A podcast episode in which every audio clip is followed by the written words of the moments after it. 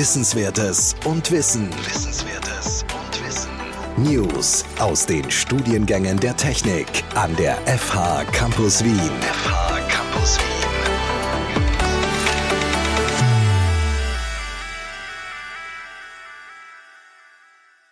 Eine Softwarearchitektur existiert in jedem Softwareprojekt, geplant oder ungeplant. In einem wasserfallartigen Projekt wird die Softwarearchitektur in eigenen Dokumenten im Voraus spezifiziert. In agilen Projekten ist das so nicht möglich, da die Softwarearchitektur laufend angepasst und weiterentwickelt wird. In dieser Folge reden wir mit Daniel Sack, einem Experten für Softwarearchitektur von unserer Partnerfirma TechTalk, über die Rolle der Softwarearchitektur in Zeiten der agilen Softwareentwicklung. Daniel erzählt über seinen Alltag als Softwarearchitekt sowie Herausforderungen und Trends im Softwarearchitekturbereich. Im Studium widmen wir uns diesem Thema insbesondere im ersten Semester unseres Masterstudiums in der gleichnamigen Lehrveranstaltung. Die Entwicklung der Informatik und digitalen Kommunikation war nie so schnell wie heute. Und sie wird nie so langsam sein wie heute. In diesem Podcast stellen wir wichtige Themen rund um unsere Informatikstudiengänge der FH Campus Wien vor, die Sie optimal für diese Entwicklung vorbereiten werden. Willkommen zu dieser Folge von unserem Podcast 10 nach 10. Mein Name ist Igor Miladinovic und ich bin der Studiengangsleiter von den Studiengängen Computer Science and Digital Communications und Software Design and Engineering.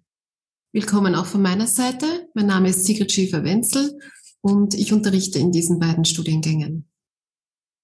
Heute reden wir über Softwarearchitekturen in Zeiten der agilen Softwareentwicklung. Und wir haben als Gast Daniel Sack. Er ist seit mehreren Jahren Softwarearchitekt bei der Firma TechTalk. Das ist eine Firma, die äh, sehr stark auf die agile Softwareentwicklung setzt. Das heißt, wir haben eine perfekte Kombination zwischen Softwarearchitektur und Agilität. Und am Anfang würde ich Daniel bitten, dass er sich kurz vorstellt. Hallo, mein Name ist Daniel Sack, bin 36 Jahre alt. Meine aktuelle Rolle ist Softwarearchitekt in der Firma TechTalk. Ich nehme auch sehr oft eine Rolle als Developer Coach oder Mentor an. Ich sehe Softwareentwicklung als eins meiner Hobbys. Ich habe eine Passion für Softwareentwicklung und mit dem, was darin verbunden ist und damit glaube ich, passt das auch ganz gut zu meiner Rolle als Softwarearchitekten. Ich beschreibe mich da immer so von der Pike, von der, von der Codierung bis hin zu den, den höherwertigen Themen, dass ich so die ganze Bandbreite versuche immer abzudecken. Und das begleitet mich meinen ganzen Tag in meiner Arbeit. Zunächst würde ich dich mal bitten, mhm. kannst du uns erklären, was versteht man denn unter dem Begriff Softwarearchitektur? Oder was würdest du darunter verstehen? Unter Softwarearchitektur verstehe ich heute alles, was notwendig ist, um Softwareprojekte erfolgreich umzusetzen. Ob das jetzt die Softwareentwicklung selbst ist, ob das Teile der Anforderungsanalyse sind, Ausarbeiten von technischen Konzeptionen, aber auch Business Value zu verstehen bei den Kunden und auch wirklich einen guten Drang haben für Leadership-Themen und auch Organisationsthemen, die voranzutreiben. Es ist mehr als nur Technik. Und ich sehe das als, als eine Notwendigkeit, um in der Softwarearchitektur auch diese ganze Bandbreite abzudecken. Vielen Dank. Ich habe auch kurz äh, darüber geredet, wie du zu dieser Rolle gekommen bist, aber vielleicht kannst du jetzt auch für unsere Hörerinnen und Hörer sagen, wie bist du zu diesem Beruf gekommen? Also ich habe 2007 bei der TechTalk als Praktikant während meines Studiums angefangen und habe da meine ersten Erfahrungen mit Softwarearchitektur gehabt. Ich hatte die Möglichkeit, in ein sehr großes Projekt mit einzusteigen, ein sehr komplexes Projekt.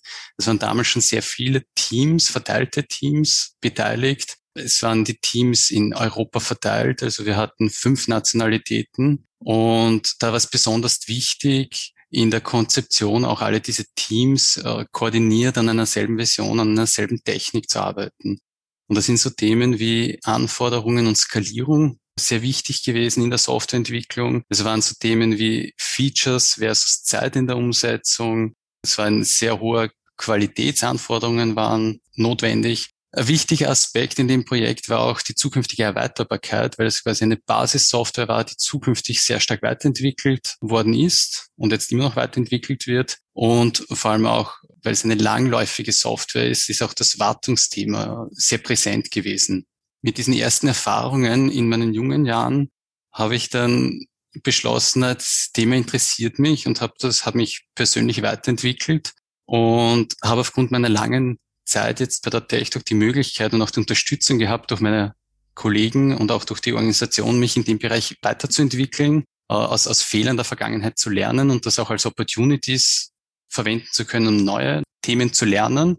Und das hat mich dazu gebracht, dass ich heute versuche, diese Erfahrungen und dieses Mindset halt in meiner Rolle als Softwarearchitekt nicht nur meinen Kollegen mitzugeben, sondern auch an, an unsere Kunden der TechTalk eben weiterzugeben. Und so bin ich in diese Rolle des Softwarearchitekten hineingewachsen. Einfach über diese vielen Jahre und über die vielen Projekte und die vielen Kunden, wo ich eben die Möglichkeit hatte, mich, mich da hinein zu entwickeln auch. Dankeschön. Kannst du uns vielleicht erzählen, wie so ein typischer Arbeitstag als Softwarearchitekt bei dir aussieht? Also jetzt in der Corona-Zeit muss ich sagen, ein, ein wesentlicher Bestandteil ist sicher die Kommunikation. Also die Kommunikation mit Teams, also ich arbeite gerade mit einem fünf- bis sechsköpfigen Team zusammen, Kommunikation mit den Stakeholdern, mit unseren Kunden, da vor allem auch zu übersetzen zwischen den involvierten Parteien, da auch das Verstehen der Kundenwünsche und das Übertragen dieser Kundenwünsche und Anforderungen von den Stakeholdern in auch eine Sprache, die sowohl Techniker verstehen. Das ist sicher jetzt, jetzt ein sehr starker Bestandteil, der in der Corona-Zeit massiv zugenommen hat durch diese asynchrone Kommunikation mit den digitalen Medien, Teams, Zooms, man nennt alle diese Werkzeuge, die uns das Leben jetzt erleichtern. Was ich aber trotzdem weiter in meiner täglichen Arbeit versuche beizubehalten, ist mit den Entwicklungsteam gemeinsam auch wirklich Code zu schreiben, gemeinsam zu pairen, technische Konzepte gemeinsam zu entwickeln und auch gewisse Architekturthemen in die Teams abzugeben und aus den Teams heraus wachsen zu lassen, um auch die Teams eine gewisse Autonomität zu ermöglichen. Auf der anderen Seite ist was mich so in meiner täglichen Arbeit hier beschäftigt, sind dann auch immer wieder strategische Themen, wo man natürlich auch so Themen haben wie Research von neuen Technologien, äh, Evaluierung von bestehenden technischen Lösungen oder Evaluierung von neuen technischen Lösungen, um zukünftige Opportunities zum Beispiel herausarbeiten zu können. Und auch ein großer Aspekt ist das Thema Unterstützung und Weiterentwicklung der Skalierung von der Organisations, von Organisationsprozessen. Und das sind vor allem Leadership-Themen dabei, also Entwicklungsteams der gleichen Vision folgen zu lassen, gemeinsame Technologienvisionen zu treiben, Skalierungsthemen und, und vor allem auch Alignments von diesen Zielen Genau, das, das sind so im Groben, was mich so tagtäglich beschäftigt. Also eine, eine große Bandbreite an ganz unterschiedlichen Themen. Gut, danke für diese Antwort. Jetzt ist so eine Softwarearchitektur, das ist natürlich viel mehr als Diagramme, UML-Diagramme, die das Ganze beschreiben und Komponenten. Eine Softwarearchitektur kann auch als Enabler eingesetzt werden. Kannst du uns vielleicht sagen, wie kann eine Softwarearchitektur als Enabler eingesetzt werden? Also ich arbeite heute als Softwarearchitekt nicht nur alleine, sondern ich arbeite in einem Softwarearchitektur- und Infrastrukturteam, wo wir die verschiedenen Kompetenzen gebündelt haben. Und bei uns laufen in diesem Team ganz, ganz viele Informationen zusammen, ob es jetzt Anforderungen aus dem Business sind, Anforderungen aus der Organisation selbst, aus dem Management, Anforderungen von den Softwareentwicklern quasi an die Technologien und Werkzeuge, die wir haben und auch Anforderungen aus der IT, aus der Infrastrukturebene. Und damit haben wir ganz tolle Möglichkeiten, nicht nur bestehende Probleme und Blocker aus dem Weg zu räumen, sondern auch neue Business Opportunities daraus zu entwickeln, neue Ideen zu schaffen und die in neue Visionen zu verpacken und dann eben an Stakeholder und Entwicklern weiterzugeben. Und das ermöglicht ganz verschiedene Aspekte, bestehende Lösungen quasi neu anders zu machen, aber auch bestehende Lösungen einfach zu optimieren, um, um das Arbeiten effizienter zu gestalten. Und das sind oft sehr strategische Themen, die wir da erkennen können. Und das hat dann wirklich sehr wenig mehr mit klassischen UML-Diagrammen zu tun, sondern oftmals auch mit Veränderung von Businessprozessen. oder auch mit strategischen Entscheidungen. Ist das jetzt vielleicht noch eine Software, die wir weiter betreiben und warten wollen oder ist das etwas, was wir uns vielleicht als Cloud-Service dazu kaufen wollen oder als fertige Produktlösung? Und das setzt vor allem ein sehr gutes Verständnis des Business voraus und auch eine sehr gute Vertrauensbasis im Business an die Softwarearchitekten, an die Softwarearchitektur auch. Und da ist es besonders wichtig, dass auch, auch das Business, das Management und Stakeholder Softwarearchitektur nicht nur als Notwendigkeit sehen, sondern wirklich als Investment und Opportunity, um eine Organisation weiterzuentwickeln. Vielen Dank. Wir haben jetzt schon seit einigen Jahren eine recht intensive Kooperation äh, in unseren Studiengängen mit der Firma TechTalk und wissen daher, dass ihr im Bereich agile Softwareentwicklung, das heißt Softwareentwicklung, die eben möglichst nah auch am Kunden ist, sehr aktiv seid. Was ist das Besondere, würdest du sagen, an Softwarearchitektur im agilen Umfeld? Ich glaube, das Spannendste im agilen Umfeld Agilität bedeutet ja, schneller auf Veränderungen reagieren zu können. Wenn wir uns Software-Systeme von vor zehn Jahren anschauen und typische Projektabwicklung von vor zehn oder 15 Jahren, da kommen noch so klassische Vorgehensmodelle wie Wasserfallmodelle. Es gibt eine lange Anforderungsanalyse, dann wird die Software gebaut und irgendwann kommt sie in Produktion. In agilen Projekten ist es oftmals so, dass wir im stetigen Wandel unterwegs sind. Und das setzt auch ganz neue Herausforderungen an Software-Systeme und auch an die Softwarearchitekturen, dass diese Systeme diesen Wandel auch mittragen können. Das heißt, Agilität kann zu Veränderungen auch in Softwarearchitekturen führen, kann auch bestehende Softwarearchitekturen brechen und kann dazu führen, dass Softwarearchitekturen geändert werden müssen und das auch rein technisch unter einem Hut zu bringen und trotzdem kontinuierlich quasi fürs Business neue Funktionalitäten bereitstellen zu können, das ist eine, eine sehr große Herausforderung. Und ich sehe da sehr oft die Herausforderung einerseits von der Technikseite, wo wir uns in unserer Entwicklungskompetenz mit neuen Technologien, mit geänderten Softwarearchitekturen, mit Wartung von bestehenden Software-Systemen beschäftigen müssen, wo wir es ermöglichen müssen, diese Software-Systeme dann auch kontinuierlich und fehlerfrei ausliefern zu können, aber auch die Anforderungen ans Business nämlich Veränderungen im Business heißt natürlich auch, dass wir organisatorische Prozesse verändern können müssen und dass wir auch unsere Benutzer, unsere Software-Systeme damit mitnehmen müssen, dass die auch mit diesen Veränderungen die auch schnell annehmen können und, und die auch schnell in der Praxis dann noch leben können. Also auch diese organisatorische oder diese Business-Komponente ist eine ganz eine wichtige. Dass ich vor allem die Notwendigkeit eines sehr guten Risikomanagements also wenn wir rein aus der Technik zum Beispiel herausgehen, ist, man kennt das, Automatisierung ist das A und O, was wir brauchen, um sicher ausrollen zu können, um manuelle Fehlerquellen ausmerzen zu können, um im Fehlerfall auch wiederum schnell reagieren zu können. Man kennt das, diese Mean Time to Repair, die halt möglichst gering zu halten. Auch von der Organisation ist es da halt wichtig, da auch in eine offene Kommunikation zu gehen, dass man auch Investments in die Werkzeuge, in die Toolings in so einem Kontext vornehmen kann, dass man Investments auch in die Mitarbeiter, in das Mitarbeiter-Know-how und auch in entsprechende Trainings investiert, weil nur agil arbeiten am Papier hilft nichts, wenn das Know-how nicht da ist, wenn, wenn die Rahmenbedingungen nicht passen. Und es ist wichtig, dass alle Stakeholder quasi dieser Vision auch, auch mitverfolgen und dasselbe Alignment eben da mitziehen. Und das ist auch ein wichtiges Kommunikationsthema, was auch oftmals in diesem Softwarearchitekturbereich mitlebt und mitgetragen wird, weil da oftmals Probleme zwischen Organisation und Technik einfach mitkommuniziert werden, mit übersetzt werden und, und alle in dem Fall alle beteiligten Parteien auch, auch mit abgeholt werden. Und ich sehe vor allem jetzt Softwarearchitektur im agilen Umfeld nicht mehr jetzt als eine Aufgabe eines einzelnen Softwarearchitekten, sondern für mich ist das ganz stark ein Thema, dass das eine Teamaufgabe ist in einer Organisation. Und da gehören auch so Rollen wie Enterprise-Architekten, Qualitätsengineers, Entwickler, Product Owner. Also alle Rollen sind da wichtig, mit beteiligt zu sein, auch in, um hier eine gemeinsame Architektur, ein gemeinsames Vorgehen auch zu haben, dass sowohl Organisation und Technik da zusammenpasst. Und dieses Alignment in einem agilen Umfeld, das kontinuierlich zu leben und kontinuierlich up-to-date zu halten, das ist, glaube ich, eine, eine der großen Herausforderungen. Und hast du vielleicht ein Beispiel aus der Praxis, irgendein Projekt, das schon abgeschlossen ist? Also wir wollen da keine Firmengeheimnisse mhm. besprechen, sondern vielleicht ein Beispiel aus der Praxis von einem Projekt, das schon abgeschlossen ist und wo man diese Softwarearchitektur so schnell in einem agilen Umfeld anpassen musste.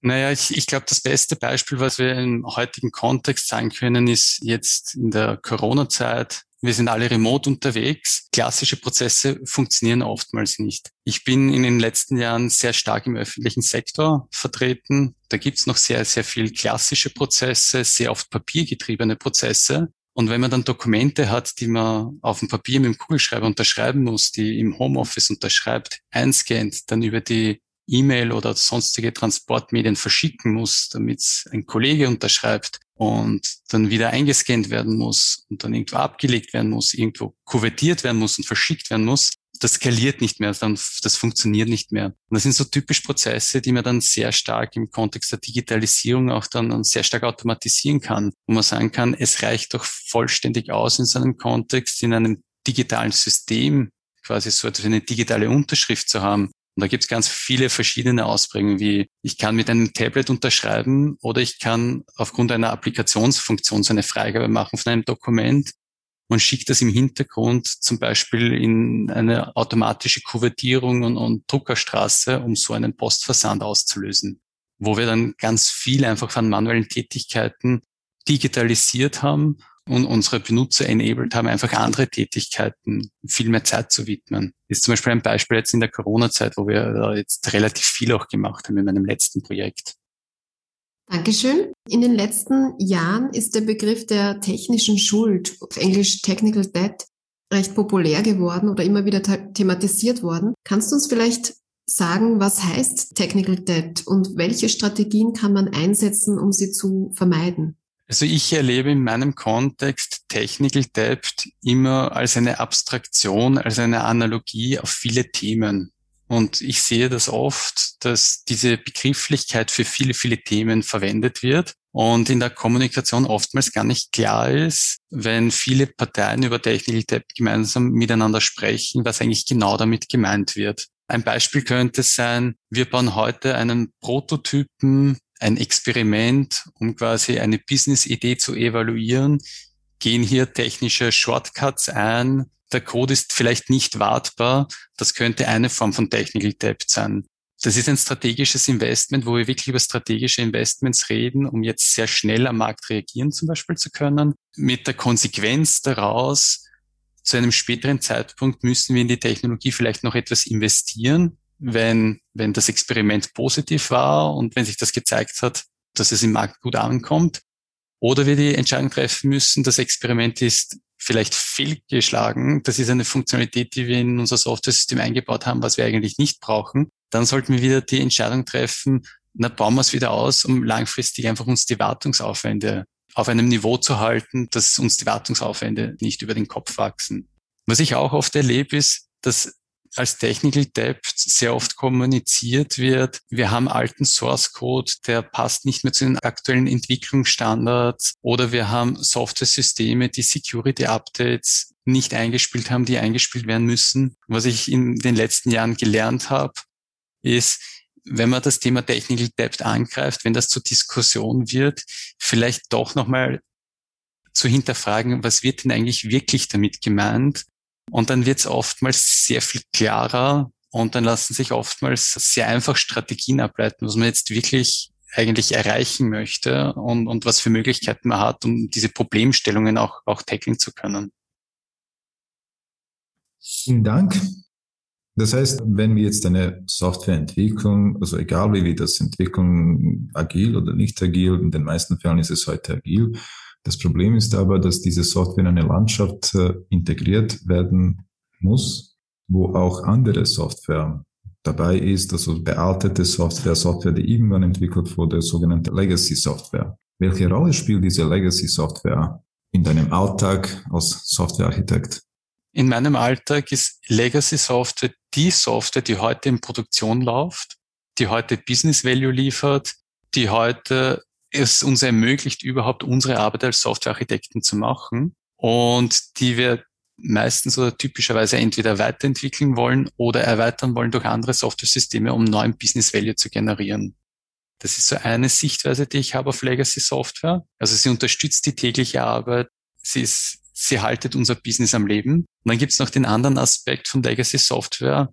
Das ist diese alte Technologie, die man vielleicht nicht mehr warten möchte, wo man vielleicht auch nicht mehr die Mitarbeiter mit dem Know-how hat, die man vielleicht auch irgendwann einmal ablösen muss technologisch. Und ich glaube, da ist einfach die Schwierigkeit oder die Schwierigkeit in meinem Alltag ist da einfach einen, einen guten Mittelweg zu finden, wie viel Zeit investiert man in neue Software, in Ablöse von alten Software, um neuen Business Value zu schaffen und wie viel Zeit muss man investieren, um diese Legacy Software auch zu enablen, dass man diesen neuen Business Value schaffen kann.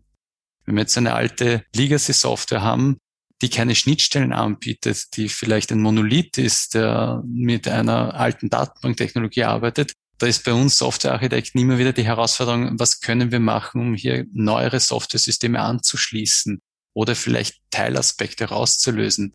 Und im Kontext fallen dann auch immer so, das ist sehr trendig, auch in Softwarearchitekturkonferenzen, das Thema Microservices. Können wir aus bestehenden Landschaften Microservices rausslicen? Können wir aus bestehenden Software Lösungen gewisse Business Capabilities rauslösen, die vielleicht auch modernisieren und weiternehmen. Und das sind alles so spannende Themen, die uns, uns im Softwarearchitekturbereich mit Legacy Software halt tagtäglich auch beschäftigen. Schauen wir jetzt noch einmal ein bisschen in die Zukunft. Mhm. Was würdest du sagen, was sind so aktuelle Trends im Architekturbereich? Du hast schon ein bisschen Microservices genannt, vielleicht schon wieder ein alter Hut. Was sind so Trends aus deiner Sicht? Also ich glaube, so Trends, die, die man sieht, ist dieser ganze Digitalisierungsbereich, der aus dem aus der Prozesssicht, aus dem Business getrieben wird und die Automatisierung von ganz vielen Prozessen. Also heute können wir fachlich ganz, können wir viel, viel mehr mit unseren Technologien automatisieren, weil mit so Technologien wie Cloud, Cloud-Architekturen, Microservices oder gut geschnittene Monolithen ähm, ermöglichen uns einfach schneller und effizienter gewisse Problemstellungen zu lösen und neue Business Opportunities zu ermöglichen. Ich glaube, wo der Markt sehr stark auch hingeht, ist, wie können wir Softwareentwicklung im aktuellen Jahrzehnt und in den kommenden Jahrzehnten besser skalieren? Wie können wir in einen Modus kommen, dass wir mehr Komponenten, mehr fertige Komponenten zusammen kombinieren können? Wie können wir mehr, mehr bestehende Systeme integrieren? wie können wir die Abstraktionsebenen von, von Softwareentwicklung erhöhen. Also es gibt vor allem im Cloud-Bereich diese Themen wie Serverless.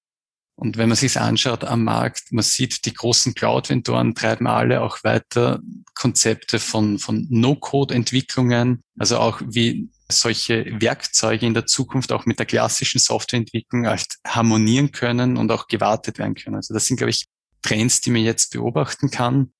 Etwas, was man auch immer mehr sieht, was auch von den großen Cloud-Vendoren immer mehr kommuniziert und sichtbarer wird, ist auch der ökologische Footprint.